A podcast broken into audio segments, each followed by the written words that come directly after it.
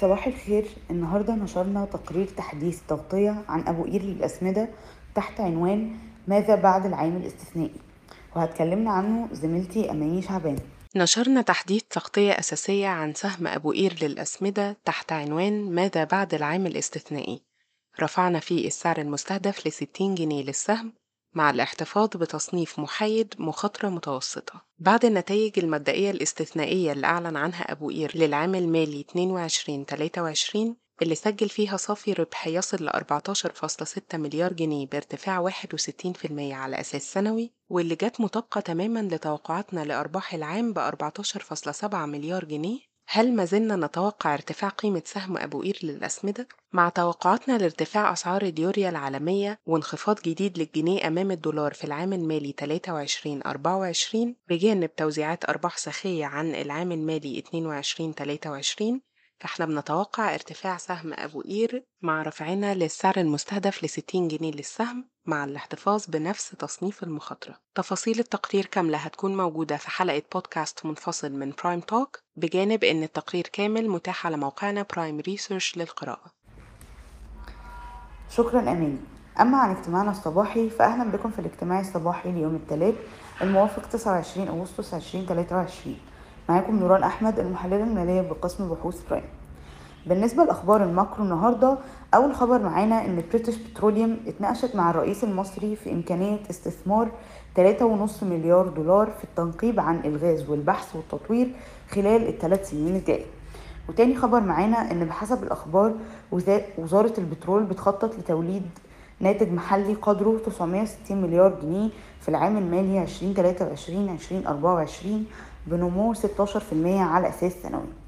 ومن المخطط أن يتم الوصول لناتج محلي قدره 1.14 تريليون جنيه بنهاية فترة تطوير البترول الخاصة بالحكومة.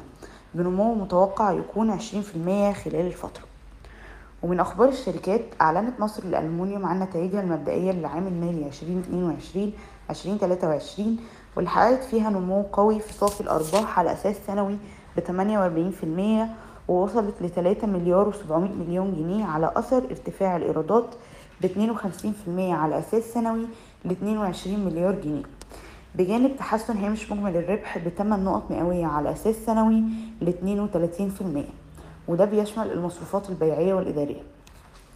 وعلى الرغم من ده النتائج بتشير إلى أن الشركة حققت خسائر قدرها 225 مليون جنيه في الربع الرابع من السنة وده بسبب الارتفاع في معدل الضريبة الفعال ل 158% وتراجع هامش الأرباح قبل الفوائد والضرائب ل 5% مقارنة ب 35% في الربع الثالث من السنة.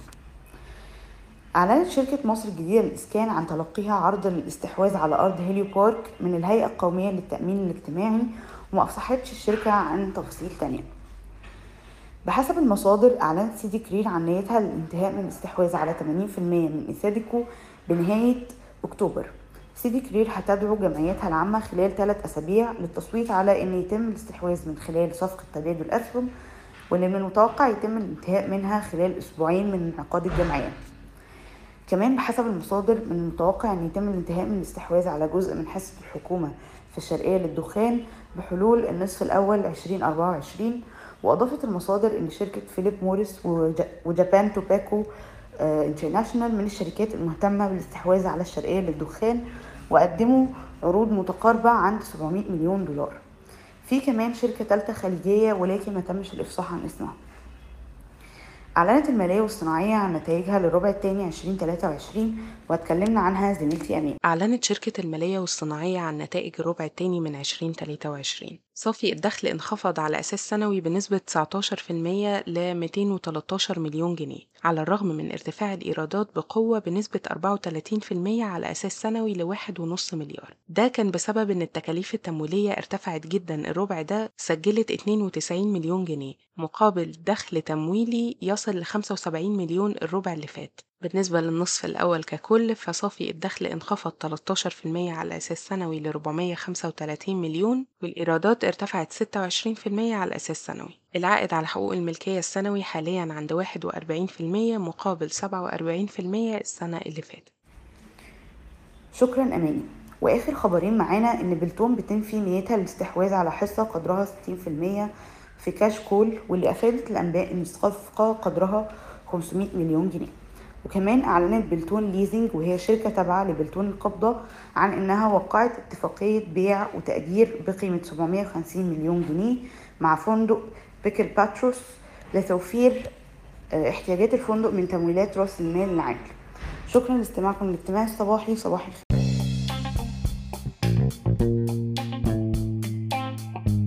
يرجى العلم أن هذا العرض هو لأغراض معرفية فقط، ولا يمكن اعتباره عرض أو توصية شراء أو بيع أو إدارة استثمارات أو خدمات استشارية. ينصح باستشارة مستشارك المالي قبل اتخاذ أي قرار استثماري، علماً بأن الأداء التاريخي ليس مؤشراً يعتمد عليه لتحديد الأداء في المستقبل.